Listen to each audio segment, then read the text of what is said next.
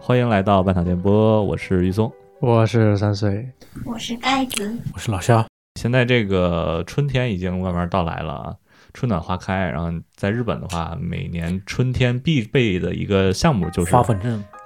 花粉症，不是不是 花粉症是很不好的体验。有一个很好的体验呢，就是看樱花。正好是我们在录节目的这个当下，对，樱花开得最好的时候。对，据说今年樱花是特别早，对吧？嗯，是历代什么第二早的一年吧？樱花的盛开季，好像嗯是比往年要早了十十二天左右。嗯，我觉得是不是因为今年比较暖和，就是一个暖冬但我感觉今年好像特别冷啊，今年冬天。啊？是吗？没有啊，没有吗我我我都没有什么特别冷的感受，突然春天这都全球都下很大雪，啊，对，雪很多，很可能是因为水汽比较充足吧。嗯东京没有了，东京没有，但是今年那个就是雪场的雪很多，我们今年滑雪滑的挺挺爽的，嗯，东京的冬天对我来说啊没有任何这感这觉这，这没有这任何意义。对，没有任何意 义。我一直都在穿秋装，这个三岁我看最近看樱花去了，对，去了一趟伊豆。伊豆那不是很早吗？不是这个季节啊，对，我是前两周去的，然后最近在发的照片都是存的，因为拍了太多，拍了三十多个 G 的照片。哎，那那时然候后一点一点发伊豆开的应该是合金樱吧，就是那种对对对对，嗯合金樱比较艳丽的，樱花还有好几种不同的种很类，多是吧品种。很多很多，嗯而且它们品种不一样，开花的季节其实也不一样。嗯所以很多人就是经常问我，哎，我什么时候来东京看樱花，订票比较好啊？然后或者去京都啊？其实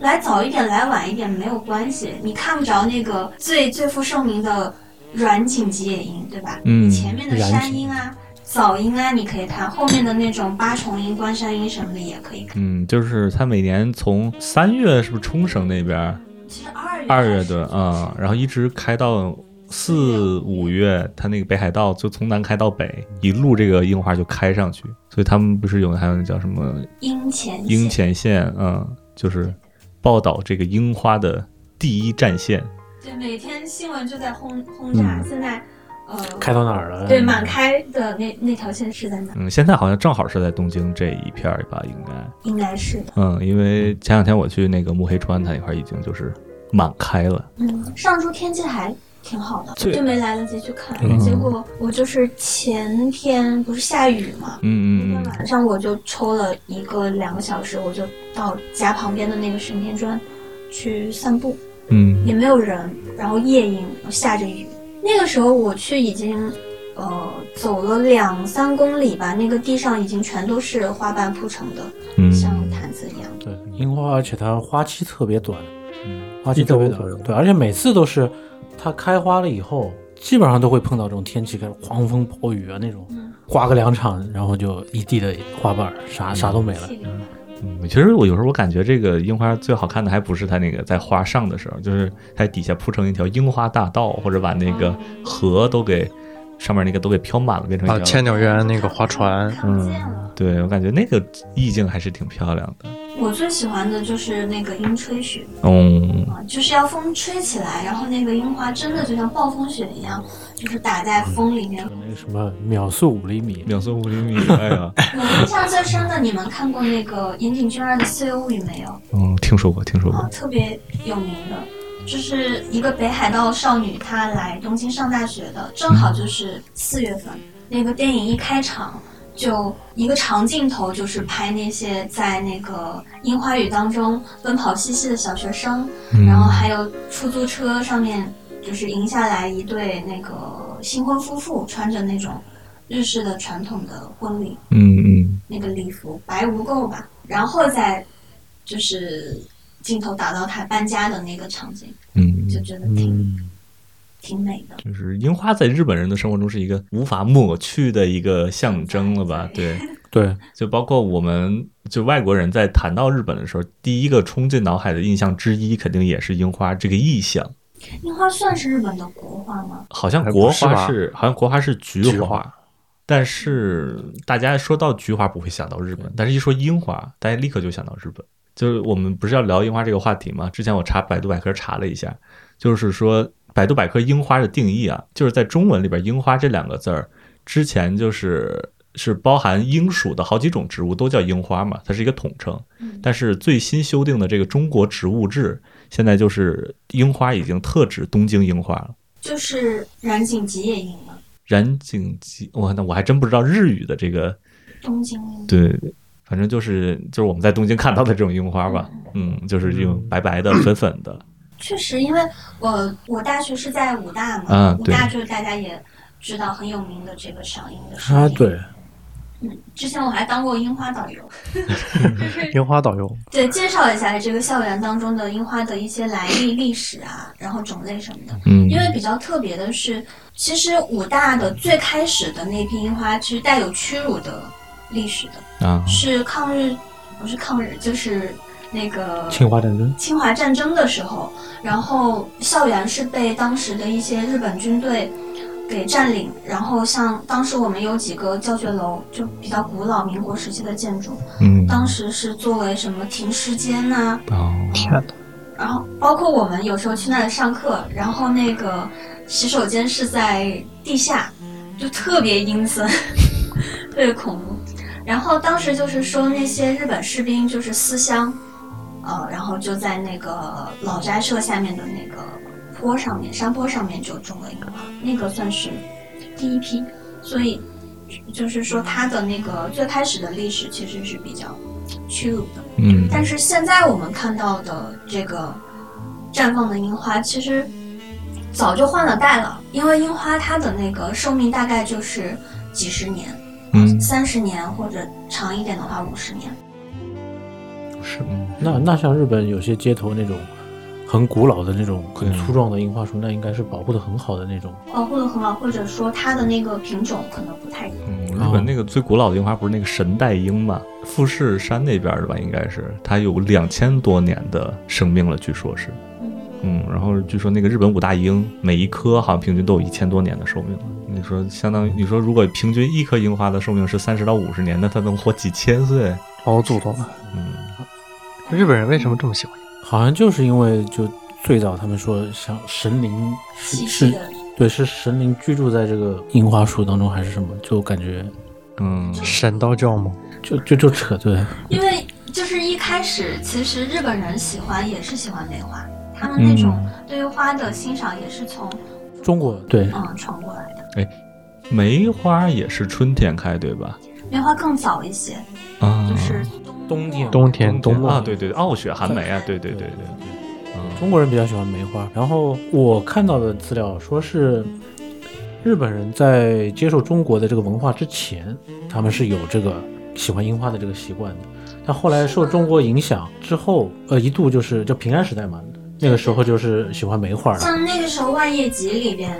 就是几乎都是梅花的。嗯然后平安时代之后，那个遣唐使派遣已经停止以后，那慢慢人家日本人有想，哎呀，我们应该找一点属于属于自己的嗯属于自己文的化传统，对嗯嗯，然后就慢慢又回到，就可能抵制了一波后梅花，对吧 嗯？然后又慢慢回到樱花的这条轨道上。对，确实樱花在中国的这种传统文化当中，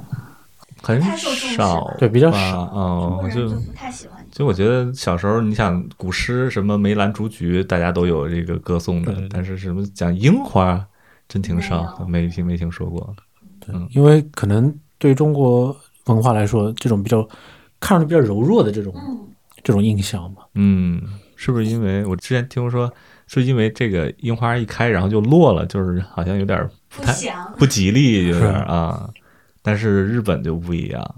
就对他完全是不同的这种审美观念。嗯，就他们好像到了什么江生命户生命态度不一样嗯，对生命的态度不太一样。有可能是因为他说，据说是江户时代之后嘛，不是那个武士武士道精对啊神，他对们那个把他带入，把自己带入到轰樱轰花烈之烈中而，来，从从容容而去。嗯，就是它绽放的时候，它也凋落了。我一生最辉煌的时刻，就是我陨落的这个时刻。对，就所以很多人 说什么樱花，它是寄托了日本这种物哀的思想，就非常的无常跟脆弱。但是同时还要燃烧，就是那个嗯欲问大河魂，朝阳底下 看山樱，是吧？嗯，你们听过这个吗？樱花本是白的，然后是被武士的鲜血染红 的。这什么玩意 儿？哦这不是那个红领巾，对少先少先队员红领巾嘛？啊，被战士的鲜烈血士的染红鲜血，我觉得樱花就这种燃烧自己的精神吧，就在日本，它这个文化里边还挺常见的。而且很奇妙的就是，它是一种集体主义的英雄主义，嗯就，它一定是说一起绽放，然后一起凋谢。对，就你说光是一个樱花树，或者说一个一棵花它凋谢了，好像还没有这么大的那个轰轰烈烈，嗯感觉。伤人。而且卸了以后就一大片的那种在地上的那种，嗯，嗯，就一一想到这种什么燃烧啊，我就想起那个《灌篮高手》里边那个，他们最后打那个什么山王，然后那个啊，赤赤木花赤木是嗯吧？樱木赤花道木，樱木花道，对，你想樱木你花到底道看过赤木没有晴不是子是，我赤木花，你想樱木花，我突然想起来，我刚才一直没想到，你想樱木花道，他就叫樱樱木花道嗯，然后最后他在那个决赛时候，他说那个老头子，你最辉煌的时候是什么？全日本代表的时候嘛，但是我只有现在了，就是我们不管决赛，我们这一场比赛，他那时候脊柱脊椎受伤了，就他们一定要燃烧自己，最后就把最后这一场打好，哪怕最后他们结果就是输，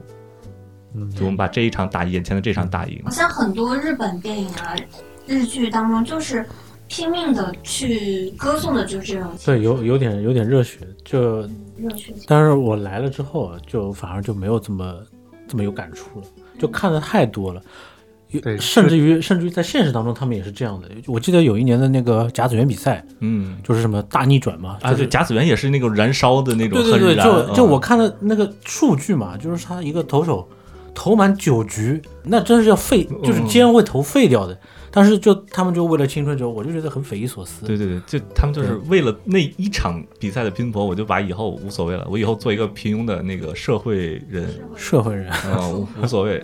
但会，不是在乎天长地久。但是我只在乎对对对曾经我青春燃烧过，嗯，所以说是不是这种他们日本人可能对这种文化意象的理解更深，所以说也更能体会到樱花的我们说美，或者说，嗯、它背后带给人的一些打动人的感觉吧，对，我觉得这是日本人挺独特的一个思想。嗯因为像在中国的传统当中，一般我们都说伤春悲秋嘛，无嗯可奈何花落去，对，似曾相识燕回来，就是嗯一种对于春天那么美好，但是始终要过去，就是一种哎留它不住啊，就很惆怅的那种心情。但是对日本人真的就是你你从正面来说就是青春，从反面来说可能代表着一种疯狂，嗯，对，就这种发了他们一些嗯就集比较体的狂热的那种上头的这种文化啊。就我们国内的文化，中国人文化还是求稳嘛，要经营，对吧耐人寻味的。对对对，然后为了长久去打算这种感觉，就可能跟日本这种感觉还是不一样吧。嗯，所以说我们在我们作为外国人再去看樱花的时候，是不是可能也没有办法完全理解到它背后所代表的那种感情价值、那种文化的价值？大部分看都是因为啊，好美、好看、好漂亮，就没了。对，我觉得它大部分我们看的时候，就是看个热闹，我觉得这种看樱，觉得樱花美，也是一种文化输出吧，嗯就有点类似我们被洗脑，嗯，对对，就是看了太多的这种日本电影，就是接受到他们这样，全都得用樱花。对，而且我觉得才会觉得啊，这个东西是漂亮的、好看的。嗯，国内的我感觉大家看樱花的时候，更多时候满足的是对日本的一个想象，嗯，就是、嗯对就是对日本啊这种小清新、这种唯美的感觉的这么一种满足吧。梦幻、对，粉色、梦就幻。啊你看春天的樱花，跟你看秋天的这个红叶，看奈良的小鹿，看什么北海道的雪，嗯就一其种实异国情调。对，是一种异国情调，但是我们没办法理理会到它本身所代表的那种，嗯，本土文化的价值。当然，你说日本人他也没办法理解到我们看到的这种美，对，而且再加上现在就很多商业推广，就把这个东西可能也也已经改变了一些当初的这种大家喜欢樱花的初衷了。现在更多的是一种商业的一种宣传手啊，段旅嘛，游路线看对樱、夜樱、嗯早樱，对各种樱。还有什么被国内就买的这种趋之若鹜的那个叫什么？呃，星巴克每年都会出一款。哎呦，别提了，别提了，那个哦你说到这个，就是什么樱花限定这个东西，我觉得就非常的匪夷所思。对，嗯因为日本人特别喜欢玩限定啊，就你说它看看还好，樱花就还小巧玲珑的，对吧？很娇媚，然后就是花瓣上有缺口啊，就显得很玲珑可爱。这个我可以理解啊，但是他们拼命的去出什么樱花点心，然后樱花口味的饮料，我疯了，樱花是没有味道的好吗？可能星巴克那个樱花的咖啡，樱花只作为冠名商，并未参与制作。但他还要就是说做一个什么樱花口味，包对括对，你们知道有有一些香水啊，然后它也会就是趁着春天出一些什么樱花风味的，嗯，就完全欺世盗名好吗？因为樱花它真的它没有香味，对，它无色无味嘛，对。然后你要是要就是那些设计师、香水调香师们要做它，完全我觉得就是凭借自己的杜撰和臆想吧啊，嗯我想象可能就是这样的一种感觉。没有没有，因为呃，就是日本的它卖的这种樱花的风风味的食品啊，嗯我不知道香水怎么样，但是食品它是通过那个，就是你把樱花的花跟叶子放在盐里边浸泡之后，对，它放会烟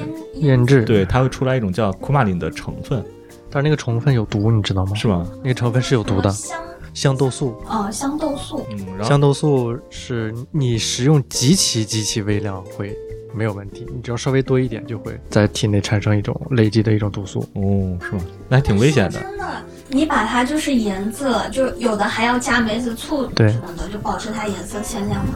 你吃进去，那吃的不是也就是一股咸味儿或者是酸味儿，这不是樱花的味道，对，因为是是外，这是我们外国人对对这个的理解。但是作为日本人来说，你想，他从小到大，他从零岁开始，他就开始吃这。他说樱花，我们是有这味道对对，就是这个社会对樱花的想象就是这个，他们就告诉他，你吃的这个味道就是樱花的。嗯那他们在长大这个过程中，他就会觉得樱花就应该是这个味道，它就相当于是一种后天获取的味觉。嗯但是很多樱花限定的东西它味道不一样，没有统一的。啊，对，那个樱星巴克的那个樱花咖啡，据说是真是瞎编的，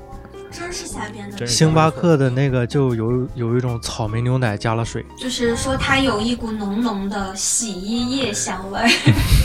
还有一种还有一点那常温常温的时候会会有一股中药味儿。中药味儿。对，天呐，这他们到底是加了什么香料调嗯制出来？其实我觉得盐渍樱花它比起味道吃的更多的是形，嗯就，说樱花非常容易凋谢嘛，就它很很脆弱，但是你经过那种呃腌制啊，而且用的其实它并不是那个五瓣的软茎吉野樱，就是一嗯般我们做这个盐渍樱花是要用到这个八重樱，哦像关山樱之类的，它就是呃一簇一簇的，就像一个小花团子一样。那个对我觉得那种叫什么八重樱，对，就重瓣，对重瓣对，好像还跟我们平时印象中这种樱花还不太一样，就是它的对颜色会更鲜艳一点儿，娇艳，对。嗯，然后它是团成一团儿的那种，然后一般就是说，也不能等它完全开了之后再去摘它，一般开到六七分、七八分还没有完全绽放的时候，就它能够定型嘛，因为开开过了，你对再它去嗯很快就弄，会落。对，会散。然后就是把它这样保存下来之后，日本它有一种叫做樱花汤的饮料，樱花樱花汤，汤不是那个热热水热水吗？对，就是跟它名字一样，什么就是把那个盐渍樱花，然后拿热水冲开，嗯，还是特别了不起的饮品，就是他们一般在人生大事的时候啊，订婚呐、结婚呐、这种很大场面的时候会喝它。也就是个咸汤，长知识了。对，其实我觉得你喝它什么呢？就是好看吧，喝的就是个情节。就可能通过这个可以还原一下，比如说当时樱花盛开，对然后对凋谢的那种感觉，嗯，嗯对吧？就像就像下面有个水塘，然后花掉在水水塘里，就是一瓣瓣那种。嗯，那你们看樱花，你们有什么比较独特的、觉得很好看的樱花？在日本有没有比较我都喜京欢都的？归来不看樱了。是 吗？我在京都在关西住了一年半，我嗯，觉得最好的樱花我都已经看过了，它是是是什么樱花？就是那种我们印什象么中，樱都有啊。哦，因为我其实自己就是去过很多京都的各种赏樱的名地，嗯然后包括自己也查了一下，然后发现哎，其实我没去过的地方还真不少呢。嗯，所以我觉得以后可以列个清单，然后找时间慢慢去看。但是在日本，在东京很多看樱花的地方，它都不出名。嗯比如某一条街道啊，它种了很多樱花。对对对对对，就是可能你就是很普通的一个回家的路，或者是对去超市会经过的一个地方，它可能就有很多很漂亮的樱花，但是不像它只要不做广告，嗯，你就很安静。对，就没人去。那像像那个黑木川呐、墨黑川，墨黑啊，川啊，对，黑木黑川，还有什么上野公园儿，对哦，那那是些地方就那人些地太方多哎啊了真，是人全真是人全都去啊。对我觉得各有各的风情吧，就是说你你有自己的一个日语叫血场嘛，阿南巴自己的一，个嗯嗯，秘雪场秘密的基地，嗯然后自己一个人独享也好，或者说，我觉得春天就大家大伙儿一起去赏花也是别有一番风味。不，但是大伙儿一起去赏花，赏的也是没有人去的地方，这样几个朋友才才比较开心吧，我觉得。如果你如果你人挤人的旁边都是人，嗯对，那种体验就不好。对喜欢这样。对我就是他们专门，比方说上野公园，它底下都是要提前抢位子的，嗯就铺好，比方说提前两天铺好那个野餐布，对吧？嗯嗯就我们八个人，然后铺这么大一块地，呃，当天的几点，然后碰头，在底下就是呃野餐呐、然后喝个啤酒啊，然后包括吃那种什么花见团子之类的，嗯，然后你周围也都是这样的，对一群对对一群有有有有嗯，就有，很像跟夏天去看那个烟火大会一样。嗯包括我以前在上海也是，就上海其实没有很多很有名的有赏樱的地方嘛。嗯我记得那个是在一个什么桂林公园什么一个蛮大的公园，然后到了公园里面就看到，哎，有人在下面铺那种蓝色的塑料布，那是不是日本对人，然后应该就是走近了一看，啊，原来是日本朋友，日本人啊？好晕呃，但是最近哎，最近这两年国内的这个野餐文化，好像慢慢儿开始这个盛行起 来了，不是？餐，野你餐说的是露营吗？不是不是，就是这个几个去，公园里野餐、嗯、对，就在拍拍照对拍拍草地上拍个那个格子布，然后弄个什么啊，小他们篮只子是为了要拍照装去，点装点面包什么的，对，那只是这两年只是想拍照。对这两年多起来了，嗯，嗯空气质量越来越好了。不是，他们这个多起来也是一种商业，嗯就是很多做服装的，做春天那种服装，他们会啊，对对对会需要在草地上拍。什么微博上、淘宝呃对对对对，网红照他，们自己的设计品牌，有设计品牌，还有一些那个试穿的模特儿，那个在那个地方取景是很好看，嗯就现在我们的生活方式好像已经被这种社交媒体绑架了。被商业绑架了。对，你想这个小红书上、抖音上都发了一个什么这个穿搭呀，或者这个野餐的模式啊，大大家就全都去了消费主义盛行，嗯，这个不，而且不管国内外都这样，国外就是对啊 ins，、国内就是这个什么微博。嗯，我不知道日本人的这种国民习惯能不能归到这类里，就是你说大家一起去看樱花、去赏花，我觉得算是吧。就是而且你看，他们学校都是四月开学，三月结束那种，啊对吧？嗯就正好这时候是有个空档，啊，樱花季，每年春天的时候，嗯大家都有这样一个假，相它当于会比较特别，因为其实说到赏花。呃，韩国就是古代朝鲜啊，像中国古代很早也有踏青这样的一些风俗，嗯但是确实只有日本，它是这个三月四月是一个怎么说，既是一个别离的告别的日子，然后同时又是一些恋爱相遇的，然后呃新的学年，然后一些就是新的开始。新人对社员进了公司，嗯嗯嗯，比较特别的一个时刻吧。所以说大家对樱花这么喜欢，也是把这种什么别离跟这个新生活的开始对的这种想象，，有一些情节嗯赋予到了樱花的上对面。嗯，这个我还查过挺有意思，因为这个日本之前不是四月，它叫什么学年的结束嘛？嗯，嗯、之前是跟国际接轨的，是也是跟我们一样，或者说跟是吗国际上一样是那个九月开学的嗯。然后后来是好像一八八几年的时候吧，当时因为陆军他们招那个士兵是根据会计年结束来决定的，啊，然嗯，后哦所以他每年四月招新人。然后当时那个日本的大学啊什么，他说说不行，这么他们四月把这个我们青壮的少年人才都给招走了， 对，都当兵去了，我们这拉壮个丁对我们教育不行了。我们也得四月对，吧我，们就把那个学那个开学的日子就改到四月，跟他们一块儿抢人才。哦，嗯，然后他是他是正巧赶上了，啊、但是去年不是有传说，就大家在讨论是不是要把就是教育开学的那个日子改回再改回九月，九月就嗯跟国际能接上轨对，嘛。因为现在确实对跟国际不接轨。你像现在我要如果去回国内找工作的话，或者是出国找工作的话，其实时间上也你得不是岔很开半年，对对对，不是很合适的。那你有半年的 gap year，看怎么算，他要能把你那个毕业之后那半年也算你在上学的话，那挺好的。那如果不算的话，你就不算应届毕业生嘞，你就得提前很早找。嗯，所以说还挺复杂的。日本它真的就一茬一茬的，对你就对必须就还是像刚刚说的樱花的那种集体主义，就是你不能掉队，你掉嗯了队了之后你就成浪人了，你对你之后的工作也好或者是什么也好，你就赶不上去了。对对对，在公司里大家都看啊，我是你的，比如说同期，嗯，对吧？什么我是这个某某的后辈啊什么的，就大家就把这个就一茬一茬的人都怎么说分组分的特别明明确那种。就我觉得日本好像也是挺割裂化的，就是一部分人他是完全遵从这个集体主义的这种路线，我们说，然后还有另外一部分人就是就完全的放飞自我，就要追逐梦想，就什么一边打工啊，一边去当一个什么漫画家，然后也去啊去那种，之前那个便利店人间，对对小对说，嗯，它的作者就是很大年纪了，他就没有正式工作过，他就一直是在便利店打工，嗯。啊，做兼职。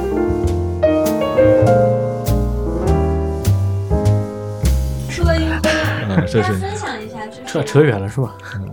大家晚上会去看吗？没晚上，我还没一般看过，嗯我还没看过，说实话，我刚来日本的时候住的那个 apart，就那种那那那叫什么房子廉价公寓、啊？对，平那民种公寓对对对平民公寓，寓，单身公寓，不是单身公寓那种， 就它旁边有棵很大的樱树樱花，然后晚上有有时候加班会比较晚嘛，就看一看，就那种也不会特别绝，但是那棵樱花树特别漂亮，因为旁边有个学校，估计也有年头了，然后风一吹，哗，就是你说的那种樱吹雪啊什么的，然后再加上那边人又少又安静，这很像，就是说是只属于我的樱花，嗯然后像上野呀、然后一些包括像六亿元，我刚说夜樱啊是亿六元亿里园面嗯，比较有名，然后还有包括像六本木，六本木其实我挺推荐大家，如果喜欢看夜樱的话，嗯，喜欢喝酒 可以去那儿， 就那边其实你不去酒吧，就是说那边因为呃建筑都是那种很洋气的，很对高大上的，然后嗯加上那种灯光什么的，人也不是很多，但是能把樱花照的，就是非常的就是如云似雾的感觉，嗯，很梦幻。嗯，我是不会主动去找樱花，我很少主动去找樱花看，嗯，今年我去木黑川看了一回，可能已经是极限了极。限了啊，你是主要是为了录节目，我好歹得看一看，是吧？嗯，而且今我也年觉得其实过了这个劲儿了，而且今年其实人少，挺好的。如果你往年去的话，那我只有估计哎第一今年也年不少去今年专也门不去少看过樱花，刚来日本那年，我是在京都的时候，因为京都，呃，就是有一种说法是什么？樱花如果不是京都的，看了也和不看一样。 这个是古奇任一好吧，郎，这不是突然就不是他他名著里面写，戏学里面不说是，你这么欠打的话，就是京都人说的一个，就古奇瑞郎就爱说这种嗯话，对他就是特别特别这种嗯显显摆什嗯么那种。然后确实，那个也是来日本不久，所以就是说遇上了这种春和景明的时候，对吧？嗯啊、约上三五好友还是挺想去各地方就是看一看。嗯然后一连呃一年两年，差不多该看的都看完之后，确实有点审美疲劳了。然后嗯再来到东京，我觉得东京的樱花其实也比不上京都的吧。嗯就是古奇瑞郎附附体了，是吧就真的，嗯，一开始带有一点说观光客的这种心态吧，但是现在慢慢的就融入日常，就像您刚刚说的，楼楼下的一株樱花，或者说同学通勤路上经常路过的那几个樱花，看看也就可以了。嗯，我觉得可能就是当你过了那个游客的新鲜感之后，是不是我们看樱花的时候，樱花带给我们的更多是一种嗯仪式感？就提醒自己，哇，又一年，新的春天来了，我又要老一岁了。然后去年的计划还没有完 成。然后同时还能就给自己一个机会吧，什么跟朋友们一起去出去玩一玩啊，一块儿聚一聚啊。嗯嗯，他到现在可能更多给我们提供的是一个他就告诉我要开学社了，交的理由，对社交理由。他就告诉我要开学了。挺复杂的，我也挺好奇日本人他们看樱花的时候到底都在想的是什么。啊，卡哇伊，嗯，嗯但是我觉得现代的日本人，他们看樱花更多感到的是一种希望哎，因为你们知道日语当中有一个呃词组叫做 sakura saku，对吧？就是花开的时候，他们用的是 saku，这个嗯一个口加上一个关，呃，你们见过这个汉字没？好像念孝汉字，吗好像念孝还是什么？就就有国的内人电以视啊为以为它是日日本造的那种汉字，嗯其实在中国它就是那个笑容的笑的一个一体字。萨库拉萨库，你也可以直观的理解为樱花笑哦樱了，花笑了啊，对它绽放了，它就是绽开了它的笑容。嗯，所以我觉得它背后其实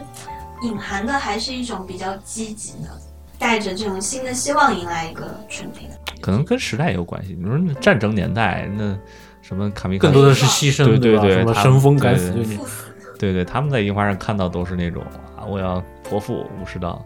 那到了现在已经嗯对对，说到这个我还想起来，就是日本的那种以前他那种时代剧啊，嗯还有还有那种剑戟片里面，很多有这种镜头，就是武士要泼妇，嗯拿把刀往自己肚子上一捅，然后后面那个介错手起刀落，后面镜头就没了。然后马上就然后马上就是樱花对一棵樱花树，哗，这叶子樱花掉落啊，好花悲瓣伤。都飘落了，或者什么一个一个竹灯嗯，就熄灭了，这种，就是一条生命就这样结束了。樱花凋落，神奇，因为就是，嗯、我不知道牡丹算不算国画？牡丹或者是梅花，就牡丹凋谢的方式是断头，啊，是吗？这么它惨就是那么大、那么华丽的一朵那个硕大的这个花朵，它直接就从那个根茎上断裂，嗯所以叫牡丹断头，就完全跟日日本的这种集体的。英雄主义很不一样，感觉中国就是个人英雄主义似的。啊！这么说可能也有，但是我感觉国内甚至都不太关心这个落花的这这这种感觉。化作春泥更护花。就是对我们更多喜欢的是它在枝头绽放的那嗯，就那个时刻落花，就我们含就苞欲放，对对落花就描述一下，哎呀，花走了，很伤心，然后就没了，好像。嗯中国人看到的希还是希望更多一些。对，你看那些传统的那些东西，不说传统吧，现代的很多的这些影视作品，都是要讲究一个大团圆结局。对，那就跟那个还是刚才说的嘛，就是我们国内的这个思想是要为了长远发展，为了大局长久的经营大局观。大局观。但传是，统的中国文学里面是没有悲剧的，嗯啊，是吗？但那个呢，你说梁山伯与祝英台它最后也是最后也是蝴蝶化啊，所以它啊重生了对它嗯并没有说把一个美好的东西撕裂了，就是让这个呃叫做高尚的、高贵的过程去洗涤人的心灵。更多的，就算是悲剧，它也只是一个过程，最终迎来升华了是团团圆的这样的一个美满的结局。哦，你这么一说，好像还真是啊。雨松现在拼命地在想反例，我对我这， 我我非得想出一个，我要反驳一下他，但是好像还真想不出来。嗯就是就是怎么说，一个通识吧。这两种思想对我们的影响，可能我我觉得也也不能偏向哪一边，我觉得取一个中间比较好。折中主义。嗯，你像如果就我们完全贯彻国内的这种思想啊，嗯当我们追求的目标更远大的时候，我们当下的生活可能就受到的限制更多。你得委曲求全。对，就比如说你，我觉得现在很多人，比如说我想要买买套房，是吧？那我就要九九六，那我就要过得 比较惨。嗯，就是你说，如果说我追求没有那么多，我就是想要燃烧的话，其实你活得很自由，但是那你面临的问题就是，你老了以后什么养老怎么办？对，后面很拮据。对你现在电视上有时候，呃，日本电视节目会看到很多，就是嗯六七十岁之后啊那种，就一个人生活 h i d o r i g u l a s 的老年人，他们就在一自己的一个小屋子里面，嗯，你也没法说他们过得很难受。其实他们有的人其实过得还挺享受的，每天喝喝酒啊，每天那个出去散散步什么，看起来好像也没有什么难受的地方。自得其乐。嗯，但是可能国人看起来就会觉得，嗯，这个人嗯好孤单，好孤单，不幸福。嗯，但是你说樱花开的是绚烂，是燃烧自己，但你知道一朵樱花开之前它需要多长时间吗？就我们知道，一般就是樱花谢了之后就开始长绿芽、长绿叶，对吧？嗯嗯然后在它凋谢之后，它在夏天的时候嗯就开始长出下一年的花苞了，啊，是吗？然后就开始进入休眠的时期。那看不到，我感觉是不是对，肉就眼嗯相？当于是一个蛰伏的时期，然后它会在低温的呃秋天，然后冬天一般是两度到九度这样的低温嗯期，然后蓄积自己的这样的一个营养，然后就是我之前不是给你们发什么气象局的有一个特别复杂的公式预测花开的日期嘛？嗯嗯就，它其实是考虑到很多因素，完全看不懂。就每每一个花苞它其实呃需要就是说这种低温的时间达到将近一千个小时之后，它才会醒来，然后随着这个春天的到来，然后绽开。嗯所以哪怕说它最后确实是很很灿烂的，但是它之前其实我觉得也是隐忍过很长时间的。嗯就有点像中国人，其实也在委默默的委曲求全，嗯然后，为了最后一个这个比较光光明明的的大结结局局。 大结局就是呃，我觉得这个重点是大结局之后是什么。嗯，嗯，很多是你想这个电影小说拍到大结局之后，然后就公主和王子幸福的生活在了一，一在起。一起过上没羞没臊，但是实际上就可能好像那个嗯，鸡鸡毛蒜皮。毕业生那个一样，就是两个人逃婚之后坐在一辆车里，突然发现相顾无言，也不知道说什么，生活又回归了无可无可避免的走向平庸。对，这个就是，其实我我也来日本，然后体怎么说体会最深的吧，嗯就它一年一年的重复性。嗯嗯虽然有这么多，就是每年都有这么多像节日或者是一些事件，串联在一起对对串联在一起，但是重复多了以后就感觉啊，就啥就那时候样是个吧头啊，就那样对对对对对，对，每年每年都会来的仪式。嗯，但我觉得你怎么去看山是山，然后到看山不是不是山，最后再回归嗯。就因为确实每年花开都一样，你楼下的那棵樱花树每年开来开去都是那个样子，但是年年岁岁花相似，岁岁年年人不同。嗯你怎么就是在这样的轮回四季的这种变换当中，你能诶看出一些新鲜的东西？嗯，我觉得这个可能是我们需要去面对的。我觉得就当我们换一种视角去看花，或者说甚至不只是看樱花，去理解这个生活的方式，是不是就能获得更多的一种可能性？就像我们假如说一直生活在国内的话，其实没有机会去了解日本人的想法。但是那我们到了日本之后呢，我们就可能自然而然就了解到日本人对樱花是怎么看的。我们是不是应该就是尝试着，还是要尝试着去，嗯，带入，就是以一个日本人的视角去看一看樱花，去看一看他们眼中的四季跳出自己之前所在的圈子对。就是你面对一个新的文化，其实你就获得了另外一双眼界。嗯我说实话，我在中国的时候看看花，可能仅仅也就局限于花店的那些，嗯或者嗯偶尔路边路过的这种野花什么的。包括在大学，大学的时候，虽然每一年也有那样的一个季节，然后都是人潮如织，我觉得在校生觉得其实很吵。嗯是到了日本之后才开始觉得说啊，原来花朵的到来跟凋谢其实跟季节的变换联系的这么紧，然后会有一些啊，对于时间啊之类的，我更多的一些自己的思考吧。，就可能我们多了一种视角，是不是就相当于多了一一段人生，嗯，双重人生。双重人生？嗯那个杨德昌不是还说过，那个电影被发明之后，人类的生命延长了三倍。电影其实我感觉也是，你想好电影，它也是能让你带入到电影里面那个角色，去体会到那另一个情节人你生没有经历过的情节发展。嗯，我觉得当我们现实生活中也能这么做的时候，我们可能也应该去尝试一下，去体验一下这种不一样的感官、不一样的视角。一花一世界，一花一这世界嗯是我，们通过看花得到的一些感悟。而且不，其实不只是看花，你想所有东西其实都可以用这样的角度去看。看得更深一些，嗯也不是说看看那个光单看个漂亮、看个热闹就嗯不好了啊，但是，嗯，就是我就是希望能得到更多，而不是只存在于表面啊。这个东西美，说到这个啊，虽然你们口口声声说要在日常中看到 新鲜，那我就问你们一个问题，这是发生在我们身边的日常啊。请问日本的哪些钱上面是有樱花的？再见，不知道。哪些钱？对，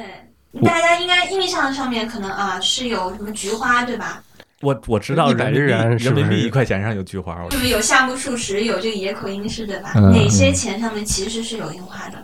大家可以打开自己的荷包，一千日元有，一百日元那个是不是？拿出一张一千元，以前有吗？以前应该是有的，这不是樱花吧？是这怎么不是樱花？五个瓣儿，五个半儿，上面还有切但口。这个不都是吗？对对对，正面的也是，对反面那那个那富士山这个下应的该很多都有吧？嗯，反正五千跟一万的肯定不是，啊，你说的是这种就是版画对对画的对那种对吧？不是啊那。让我看看五千的，五千的，我看这一万呃一会儿还还给我，啊，一会儿还给 我。大家都不要我在这收干了，着我。收了。那是只只要有五个瓣儿的，就是樱花吗？呃，樱还花得有很个多，缺口，八重樱也是啊。哎你拿票额最大，你拿一万的还想给我揣兜里，我就盯着你。慢的就是我们认知当中最典型的那个樱花的形象，其实就是染井结影。然不对，你这没有，你这钱可能有问 题。假假假币币，假币假币假币，没收没收，没收充公，哎别别别别别别！哎，住因为抢钱摄入的一片混乱。本期节目到此结束， 好吧？大家有空也去看看自己喜欢的花吧。钱拿走了啊！嗯，不知道国内的花开的怎么样？国内花花是不是开的还要比日本晚一点？晚一差不多吧，时候。然后，看温度吧然后看温度吧江浙地区现在现在其实樱花也挺多的，像那个尤其是那边源头主啊，东东京它是三月末，然后差不多我生日的时候就已经开始在那个飘雪了。但是国内的话，它是要晚一些，四月初。对，气温低一点嘛。那我们这节目播多久？